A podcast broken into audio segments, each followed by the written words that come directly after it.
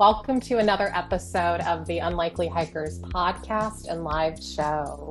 Every Tuesday at 5 p.m. Pacific Standard Time, we record live with an audience via Zoom where I lead a conversation with someone in the outdoor world who I find fascinating. And today we have Perry Cohen of the Venture Out Project. I'm recording this from Portland, Oregon, which is on stolen Cowlitz, Chinook, and Clackamas land a few words for those joining the live show. Thank you for being here. Please keep your cameras off. We will have a big Q&A at the end and we will get to as many questions as possible. So, I am your host, Jenny Bruso. I'm the founder of Unlikely Hikers, which started as an Instagram community for the underrepresented outdoors person, but it's grown into a hiking group and now a podcast. Today's May 5th. Also, uh, the lesser known National Day of Action for Missing and Murdered Indigenous Women and Girls. I'm wearing red in solidarity. It's said that red is the only color that spirits see. At this moment, there are 5,712 known missing Indigenous women and girls in North America, which of course means the number is probably much higher than that. Indigenous women and girls are murdered at a rate 10 times higher than all other races. Four out of five Native women have experienced violence in their lifetime, and they are twice as likely to be sexually assaulted more than any other race. The majority of these atrocities are done by non native people, and it's because of a lack of cooperation between state, local, and tribal law enforcement that these cases are poorly investigated, if at all, and rarely are the perpetrators brought to justice. At the end of our episode today, we're going to take five minutes of silence or prayer, if that feels right to you, to honor our Indigenous sisters and family. And I'll provide more actionable resources in our show notes um, when this episode is available for streaming on Thursday. I also want to say that anytime we talk about women and girls, we also have to assume that includes two spirit and queer and trans people. So just kind of think about that. And I really hope you'll join me at the end of the episode for that. And, you know, just to keep things on a low note, I also want to acknowledge that the Navajo Nation is suffering the third highest COVID 19 infection rate in the US. And that is with limited healthcare and limited water resources. It is so hard to fathom all of this when so many states are reopening their rec sites and their state parks. And and i don't i don't know. I feel really torn about all of that. Like i mean personally i think that we need to stay inside longer because you know clearly infection rates are out of control in so many places but i also know that a lot of people are really cracking under this and they're probably going to go outside anyway so I don't want to put a value judgment on it. I don't want to shame people.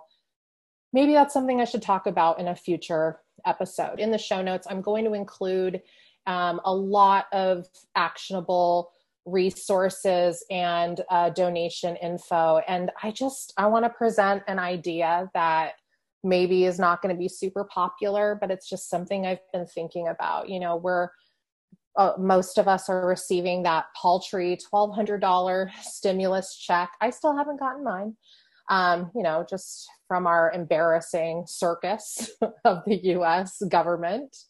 And, you know, some of us really, really need it, and some of us don't. And it's always easy to think about the future and be like, oh, yeah, I definitely need $1,200 for the future. But we don't know what the future holds and we really need to be thinking about right now so if there's any part of that or all of it that you might want to donate to the navajo nation i highly recommend it or, or suggest it rather and uh, i will be donating as well because this is a crisis and it is something that could continue to spiral out of control and we can help a lot of us can help. And if you can't help financially, if you can't donate money or supplies, you can share the information widely because I think a lot of people still don't know. And this is this is massive. So I know that's a lot of darkness first thing into the show, but it's also a lot of reality. And isn't that just like the times we're living in? Things are dark and real and hard. But we've reached the, the time to introduce our guest today. I know that's a really awkward pivot, but just bear with me. Our guest today, Perry Cohen, realized a lifelong dream of combining his love of the outdoors, his commitment to social justice, his own trans and queer identity, and his professional life when he founded the Venture Out Project in 2014. TVOP's mission is to help create space for queer, trans, and LGBTQ plus youth and adults to create community, develop leadership skills, and gain confidence through the shared experience of outdoor adventure and physical activity. Perry has extensive wilderness experience, having led multi day hiking and mountain biking trips in the US and Canada. He also works with colleges, schools, camps and other organizations to deliver comprehensive and progressive workshops about around gender diversity. Welcome today, Perry. So great to be here. So great to see you. you too. Yeah, I know I, I kind of started things off a little dour today, but you know, it's dour times. So I hope everyone can hear it. Yeah, I and I agree. And I it's one of the things I've always loved about you, Jenny, is you're so real you know like you you tell it like it is and i think these are really wild and just outrageous times and it's um it's great to be able to celebrate things and it's also really important i think to talk about the realities of what's happening and especially when the, some of these things are things we don't always see um especially as we're quarantined right now in our own homes and i'm in you know northern new england i just don't see all these things. So it's helpful to yeah. hear about even as it's stark. It, it's true. And and i just i think that you know a lot of us are doing all that we can to kind of get through this incredibly difficult time that's truly i mean for some of us impossible to process. I know that a lot of us have always been aware of the shadow side of humankind and the world and maybe even our own like government in the US um, but I think a lot of people right now are are coming to terms with that for the first time. And that is a mighty rug to be pulled out from under someone. So, this is kind of one of those really basic questions that I always dread being asked, but it has to be asked. Um, you know, I want to know about your origin story. We've shared a lot of spaces, and I'm always fascinated by like your origin story and like how that became i mean really became the venture out project's origin.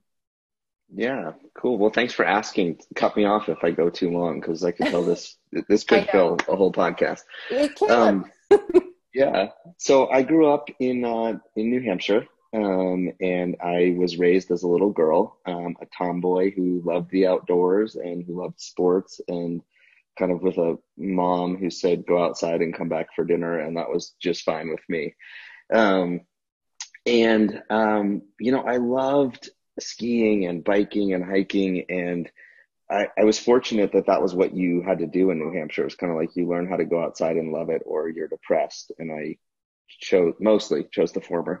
Um, and, uh, and I had parents who were really supportive and wonderful. And I, realize now what I didn't realize then, which was that the outdoors was this safe space for me. It was a place where there was no bathrooms, there were no mirrors, and when I was growing up, everyone had either a blue or a red jacket. Um, so there weren't.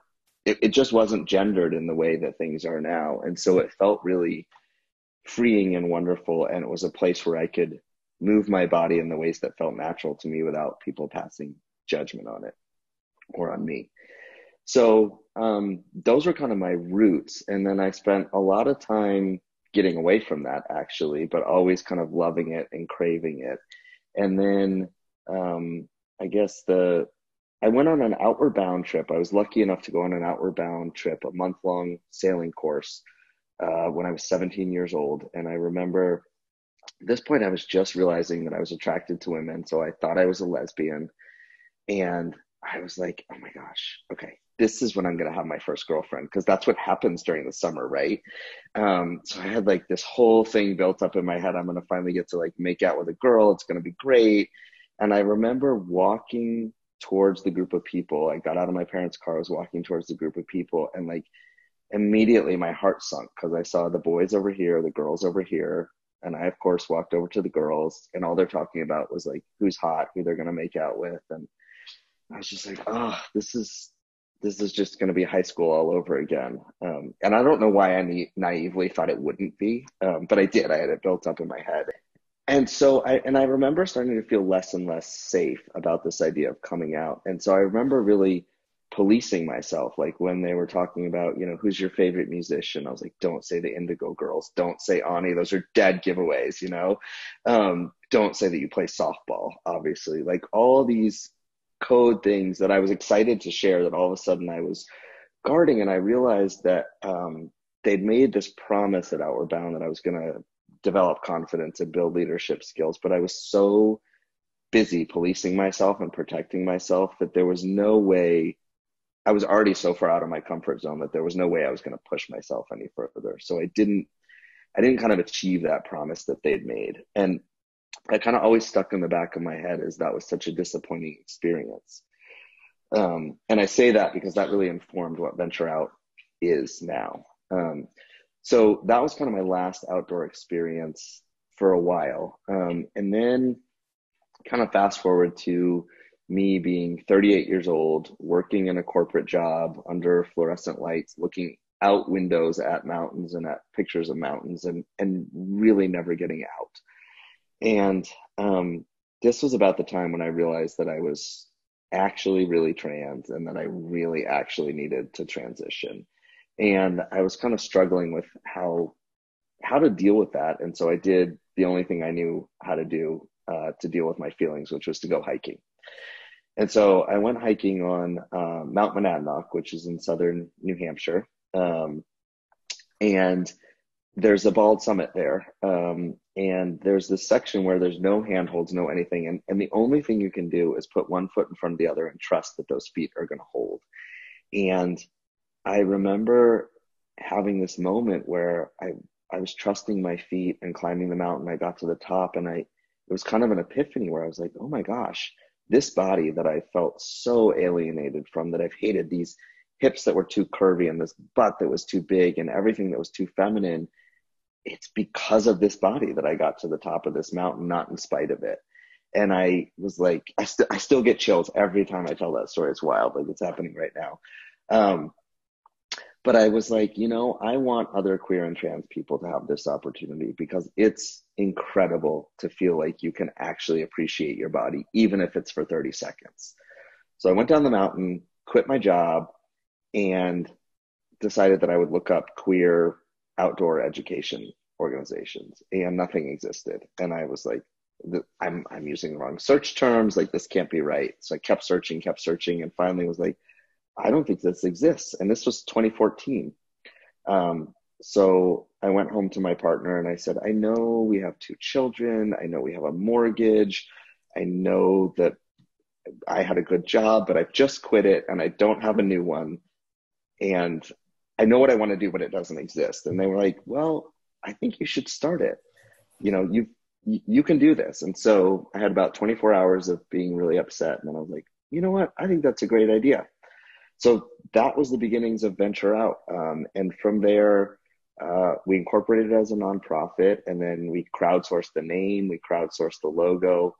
Because one of the things that was so important to me was that this was community created and that this was really informed by and worked for by queer people. So we had a queer person design our logo and do all of our graphic design. Eh, you know, our accountant is queer.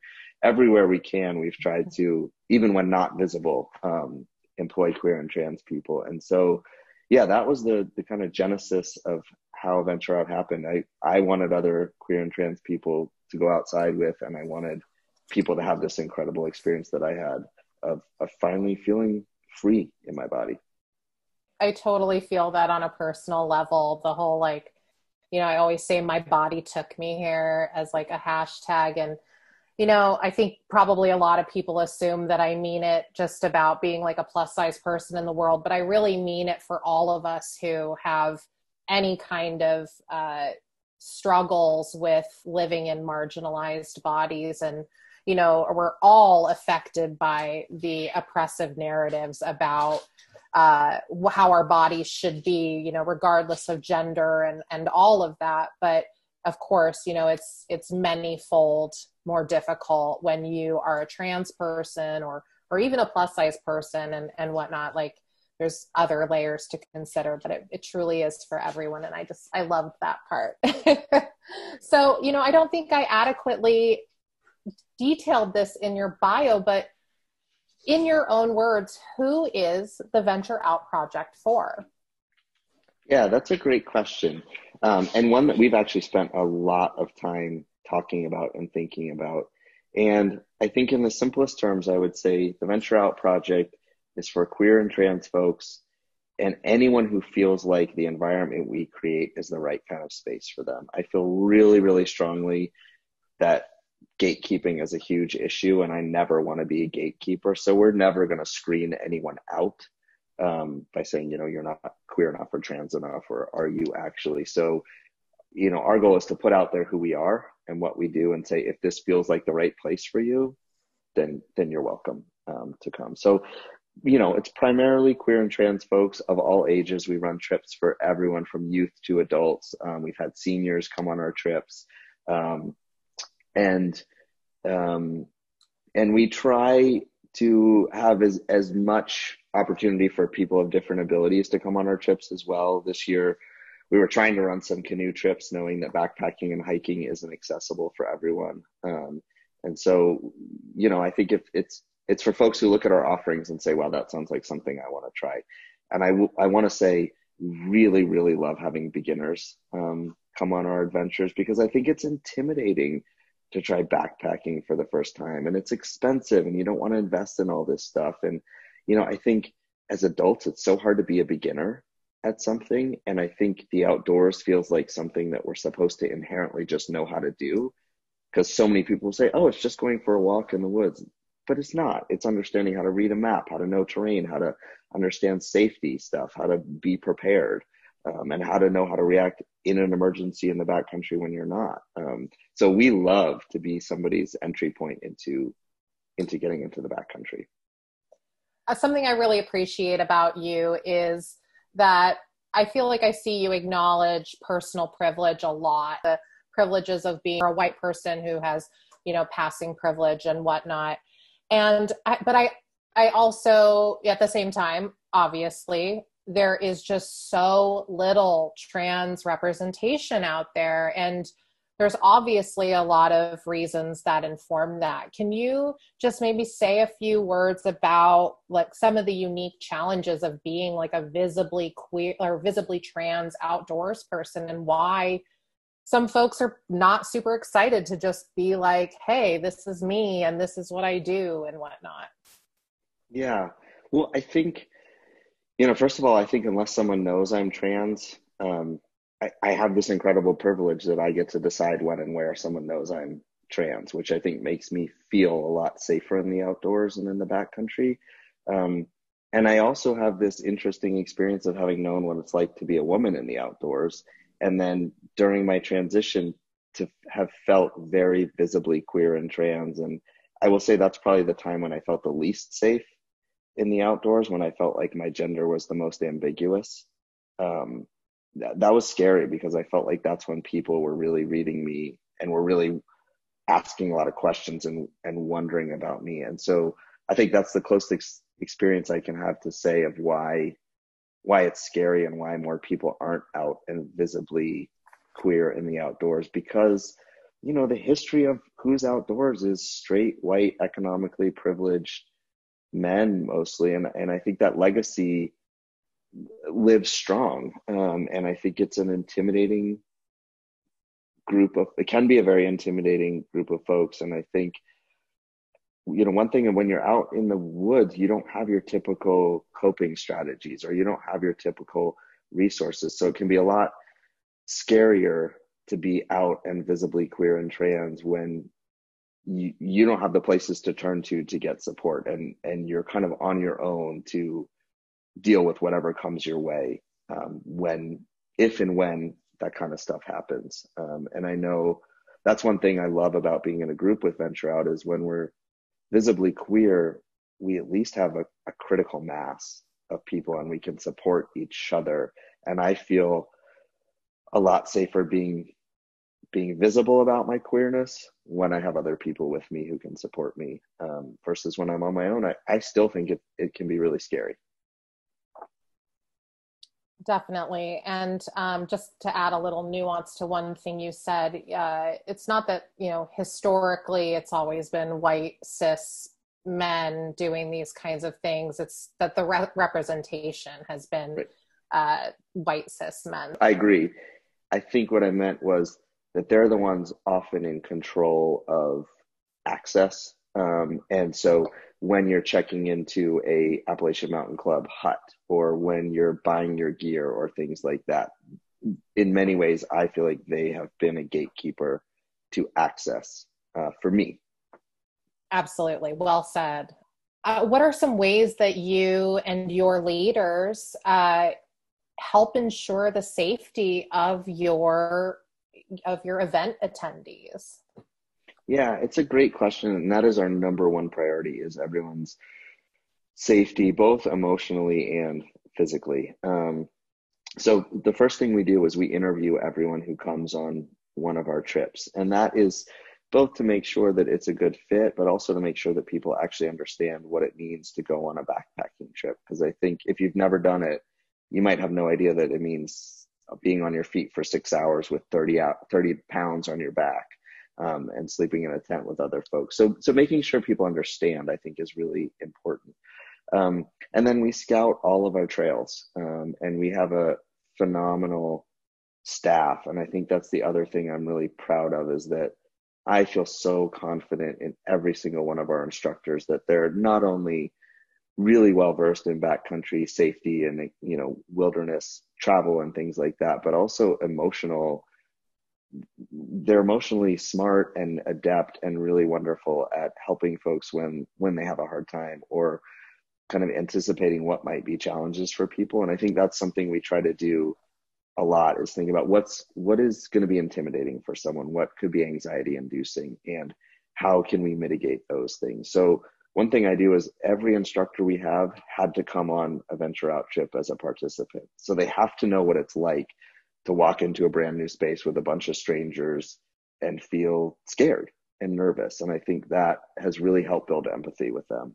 Um, other things we do, like we'll scout, you know, our bathroom stops and make sure that wherever we're stopping is going to have an all gender restroom or at least a single stall restroom. Um, and so, so really trying to think about everything, not just out on the trail, but you know, is all of our food appropriate for everyone? If we have someone who is gluten free, can they feel comfortable and safe? Or if they're vegan, um, that that they know their food needs are going to be met. Um, and so we do a lot of personal conversations to find out what people need. Um, we also try to talk to people about, you know, what's it going to take to make sure that you're in the kind of physical shape so that the trip is fun um, and it's not then about physical fitness or any of that, but it's like, hey, if you haven't been hiking before and you're about to be out there for six hours a day, let's help you create a program so that so that it's fun and you're not miserable. Um, because it can be a safety issue at that yeah, point. Yeah. Yeah, absolutely. Um, and then all of our staff are wilderness first responders, so we've got a lot of um, a lot of technical skills. But I I think the thing that we really try to focus on is a balance of having the emotional support skills as well as the technical stuff. Because I think the technical stuff is easy. It's the emotional stuff that's harder.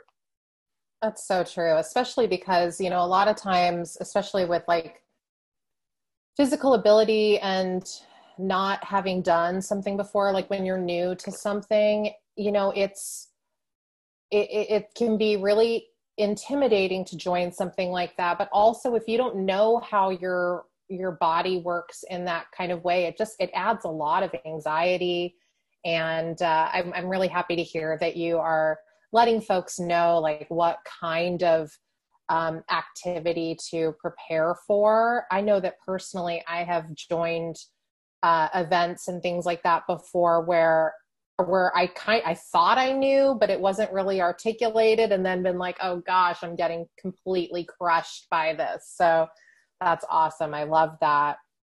We've learned I, from experience. I, I will say that this has been a learning process, and you know that's been one of the reasons I called Venture Out the Venture Out project was I loved the idea of it being fluid and ongoing and never fixed, and also community led. And so a lot of this came from participant feedback where folks said, I had no idea what I was getting into. Here are some concrete things that would have been helpful to know. And we are like, oh, great, let's incorporate that. So, so now we, we do. I know that you've always been outdoorsy, um, but I'm wondering if, uh, you know, moving away from Venture Out Project talk a little bit, but I'll be going back. I'm wondering if your relationship with nature has changed at all with like the changing of your identities or the evolving of your identities. Like how what is your relationship? Has your relationship with nature changed or or been illuminated in some kind of way?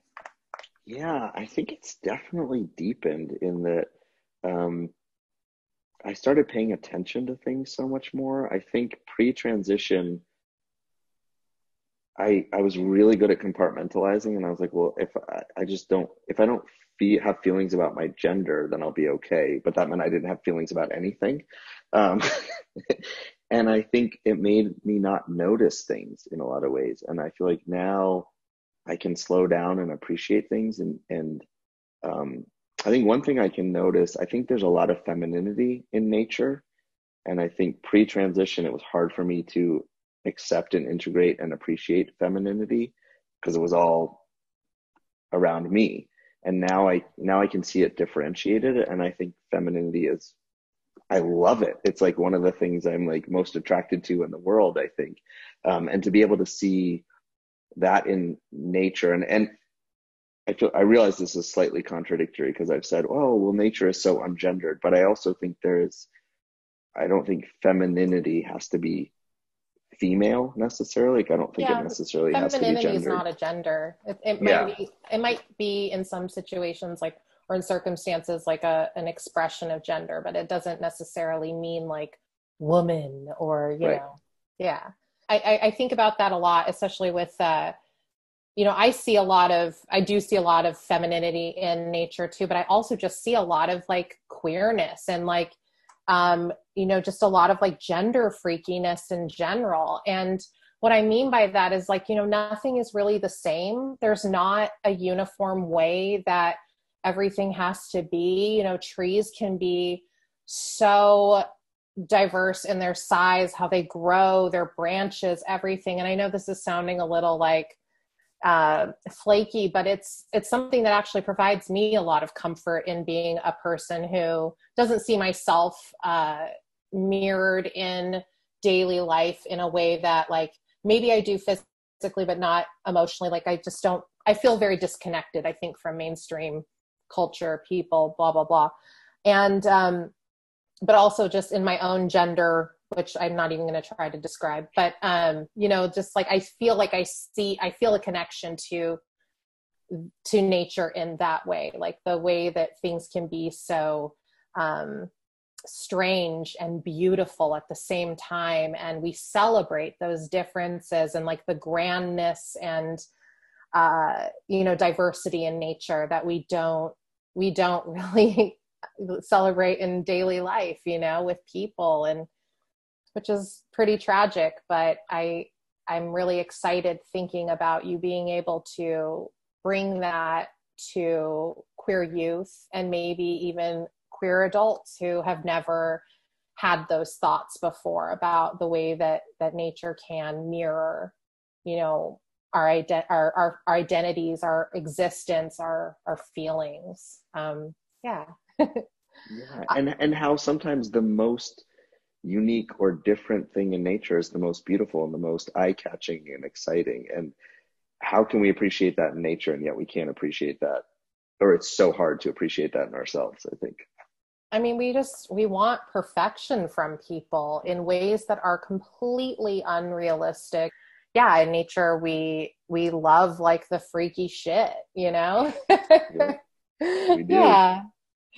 Um you kind of touched on this a little bit earlier, but what are some ways that you know what are some unique challenges to trans folks uh, getting outfitted for events like this you know going into a store and needing a backpack or things like that would you just say yeah. a few words about that?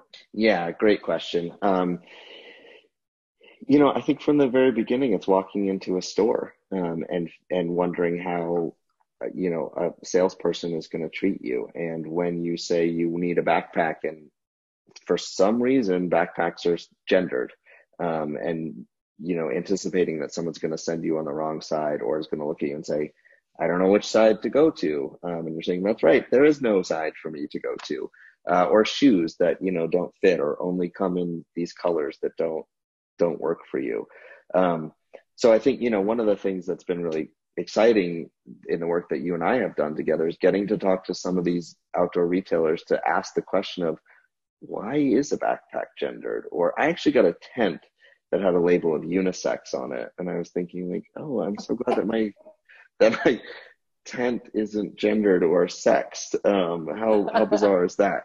Um, but you know, and, and you know, for me, one of the things I you know I I can't buy pants that I don't have to get hemmed. Um, and that's ridiculous because you don't you can't like roll athletic pants or you know some trans women the, the, shoulders don't fit in the shirts that they put on or things like that and it's like it's just you know i know we've talked about this forever but just i think this comes back to nature of saying like you know they're creating clothing for a model size that is not reflective of who actual humans are whether they're trans or cis or non-binary. Uh, it's just not it's not reflective of actual human bodies. And so i think that's a huge barrier is feeling like i'm supposed to have this equipment but i don't want to go into the store and buy it or i don't know what you know i can try to get it online but even still it's not going to fit right. Um, and and i think that's just an awful awful feeling for people to have. And it goes certainly beyond outdoor clothing to anything we put on our bodies. But I think when it's so specific to the activity you're trying to do, I think a lot of folks just throw up their hands and say, well, then I'm not going to do that activity because they don't make clothes for me to do it in. Absolutely. I mean, one of my dreams is that we would, you know, start making clothing that's actually based on fit and you know then people can decide what they want to wear based on the fit. Right. and we wouldn't have to gender everything. And also i want to add when i say that we wouldn't have to gender everything that doesn't necessarily mean that things would be like necessarily like gender neutral because it's okay to want to express femininity it's okay to want to express masculinity. But if we could buy things that are just you know like uh, in terms of like shoulder width or uh, you know pant length or hip you know shape things like that. I mean i do know of of some companies that do things like that but it is still very gendered. Um, and it would be so cool if we could just kind of move past that. Then we could all shop in peace and have bodies in peace. But that sounds like and if there weren't and if there weren't automatically assumed like color patterns that went with certain cuts right. and stuff it's like you know short pants should have just as many great patterns as long pants should have or you know whatever. Um, and i think absolutely. I think there are these assumptions that go together automatically that we that would be great to to uncouple. Um, just taking a moment to uh, check in with everybody who's watching right now. Please send in your questions and comments. We're i'm probably going to talk to perry for another five or so minutes and, and then we'll get started. Uh, on the topic also of you know the challenges of going into a store and getting outfitted and whatnot. You know trans people have the lowest recorded household income of anyone in the general public. And obviously that parlays to some trans folks more than other others. For example like uh, trans femmes of color you know are making even less than that.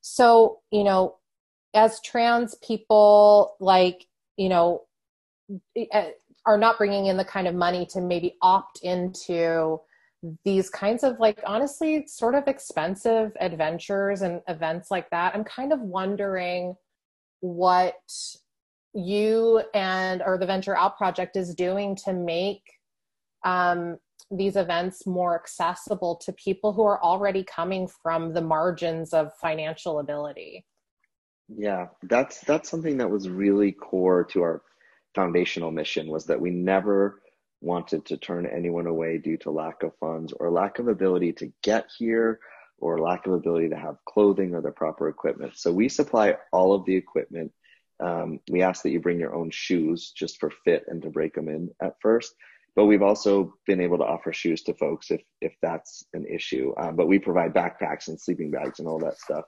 Um, we also pick people up at bus stations, at train stations. We've been lucky enough this year. We finally have some uh, sponsoring partners who've who've agreed to give us some travel funds, which we have never had before. Because that, you know, we were like, if you get here, everything else can be taken care of for you. Um, so now we have we have some of that as well.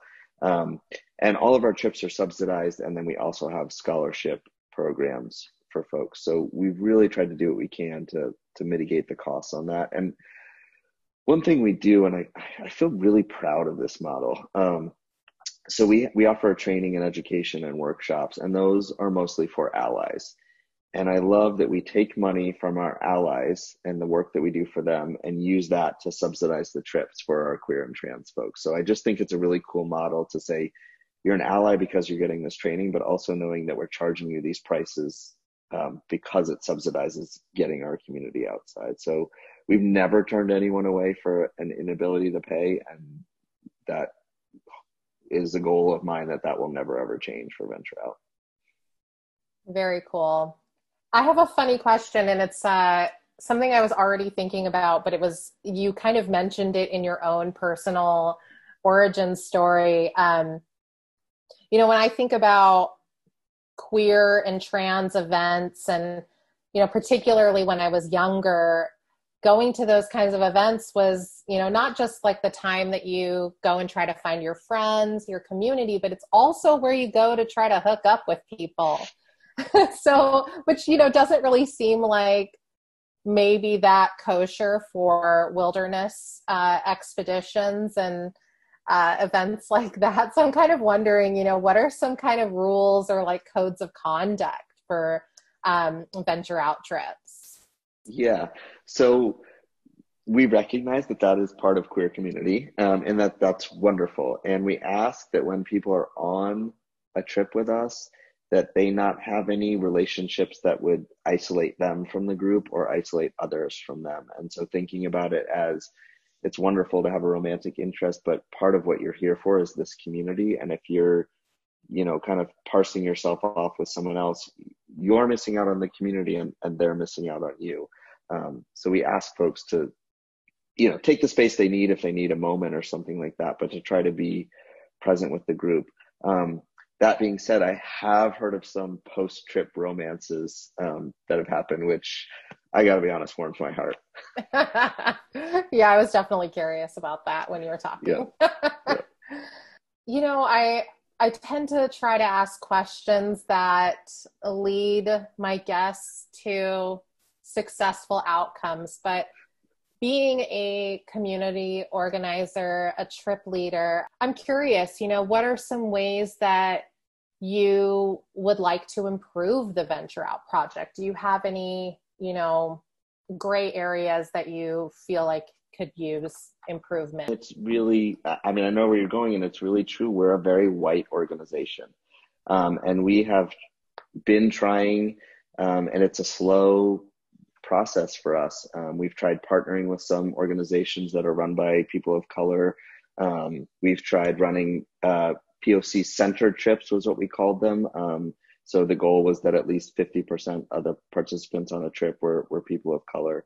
I think it's an area that we're really working on. And, you know, what we've tried to do is say, we've tried to partner with other organizations that are predominantly run by people of color or focused on um, you know working with people of color and i think that um, we, we've been we've had moments of success with that you know my hope was that we would kind of create a system where we had POC instructors and POC volunteers and, and people of color could see themselves reflected in our staff.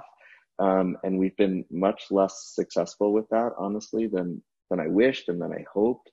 Um, and so we're, you know, we signed on uh, with Teresa Baker and her her outdoor pledge to try to get some help and support and saying we're struggling and we we're trying to do this on our own and it's not working. Um, so I think it's the thing that keeps me up at night, honestly, is like what what are we what do we need to be doing better um, and um, you know how can we change this and I, I, think we've made some progress but we are far from where i want us to be and far from where we should be um, i think.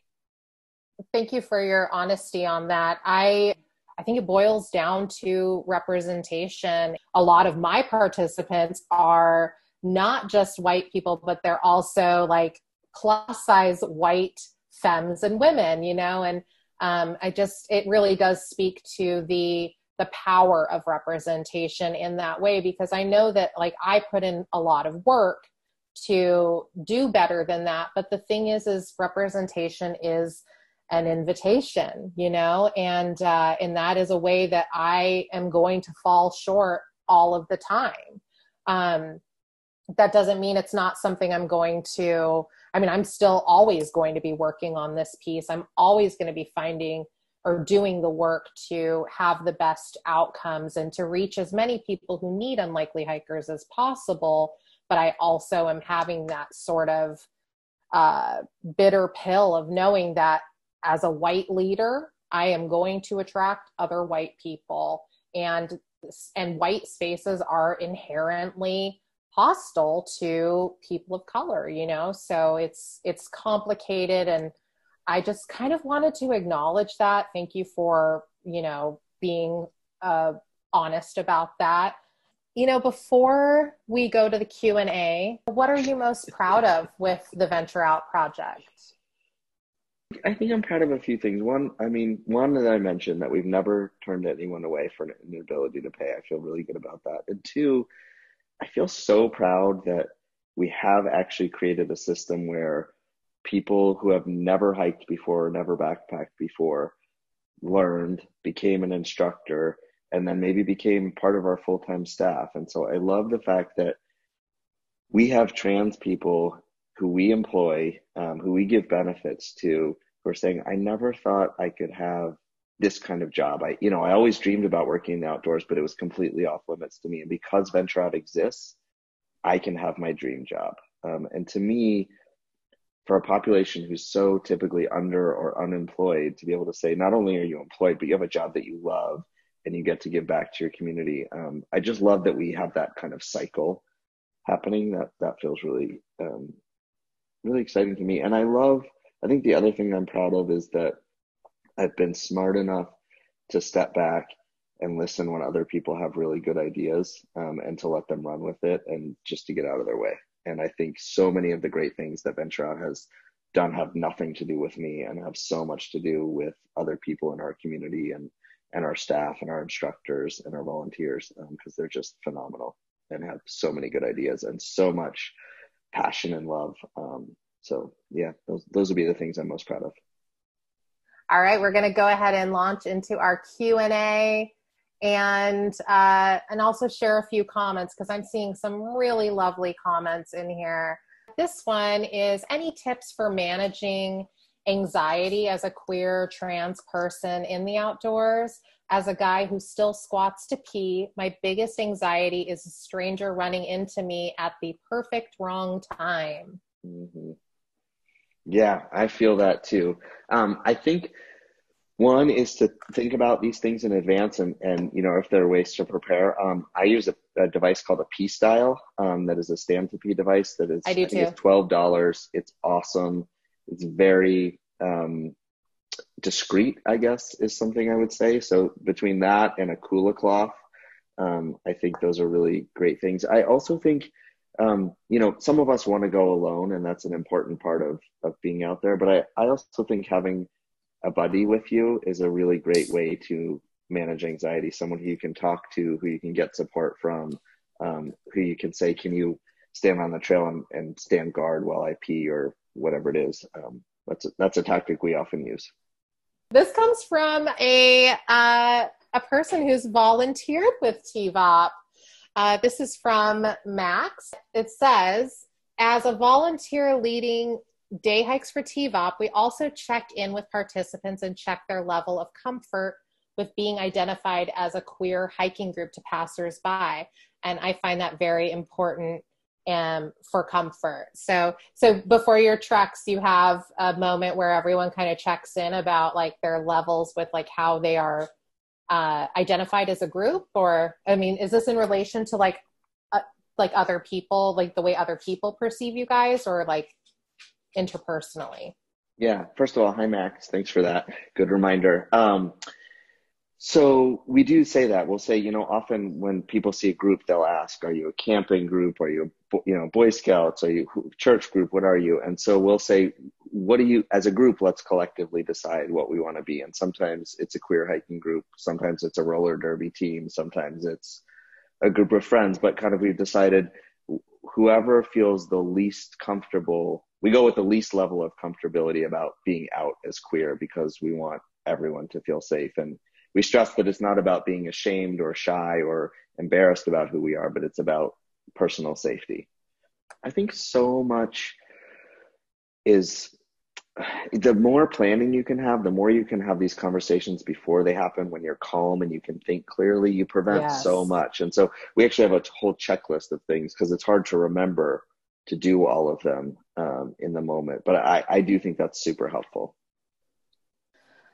This is another comment. This is a person who's been on one of your adventures before, and they're saying that they would just want to thank the Venture Out Project, Perry specifically, for supporting me during my very first backpacking experience. I went on a trip with them in 2016 on the PCT and definitely had all the anxiety and imposter syndrome feelings of being a beginner, also as a fat and chronically ill femme. Perry made me feel so welcome, and I truly felt supported by him. It will be an experience I'll never forget, in big part due to the, his leadership and kindness. Now I have a new love for backpacking and have had the opportunity to use all the skills I learned from TVOP a number of times in the backcountry. Thanks, Perry. Oh, gosh, thank you. So oh, sweet. Oh, wow. that is so nice. You just made my day. Thank you. Oh, and I can say the name. It's Aaron Rosette, who's my best oh, friend. Oh, I love you, Aaron. I thought that too. might be you, but I didn't want to, I didn't want to let on. But that was that was an incredible trip, and I loved loved the time we spent together. It was really wonderful. I love Aaron, and yes, we've backpacked together many times. Oh. Uh, this is coming from somebody who is asking Perry, are there any outdoor clothing brands you would recommend for trans men based on options for fit?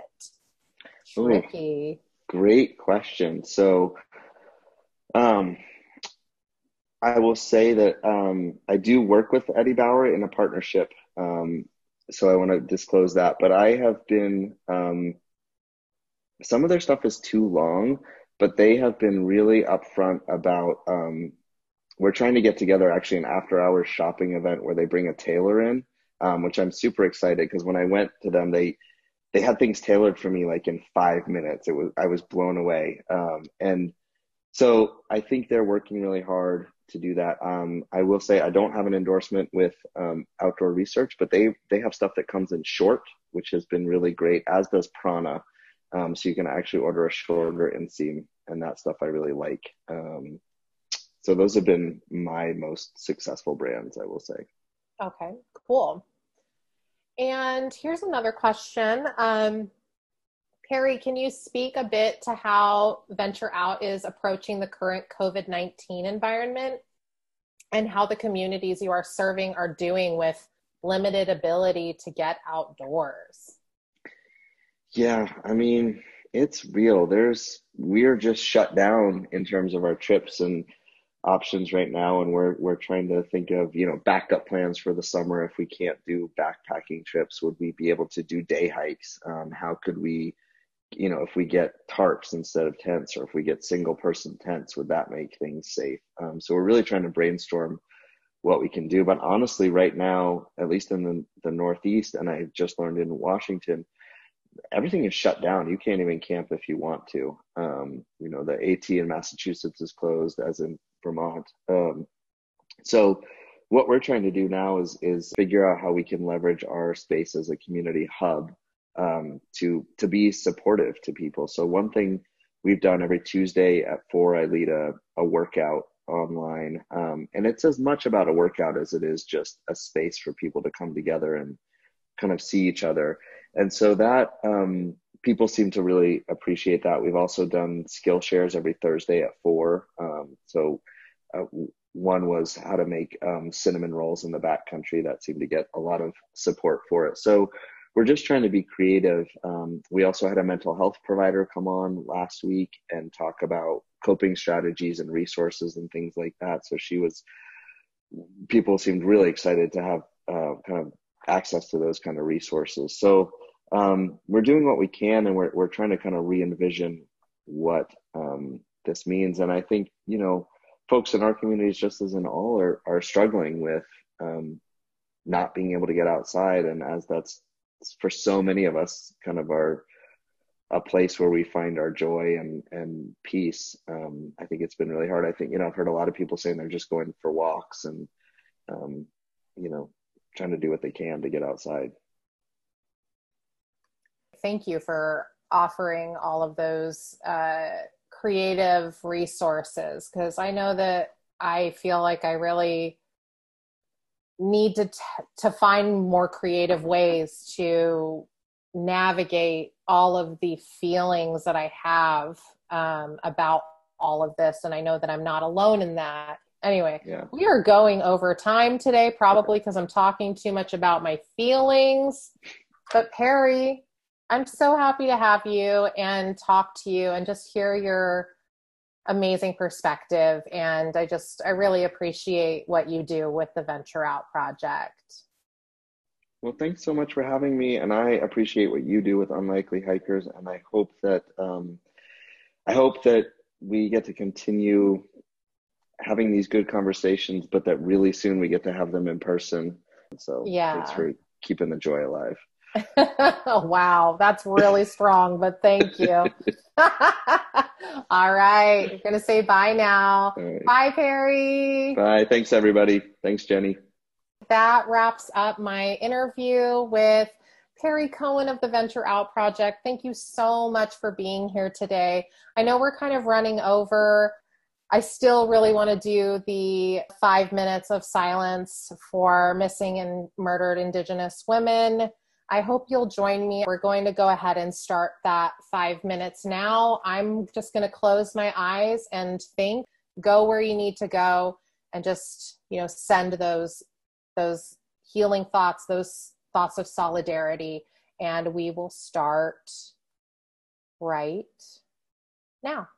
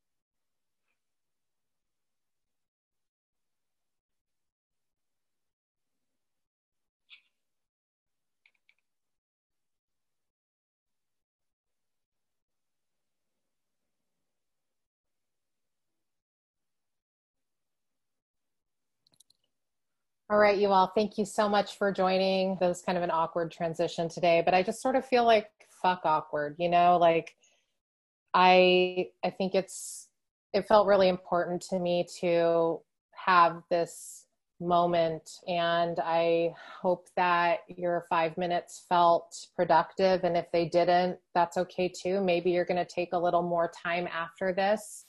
And I also just want to say that in the show notes, I will include a bunch of resources for you to have more actionable options um, to support the missing and murdered Indigenous women and girls.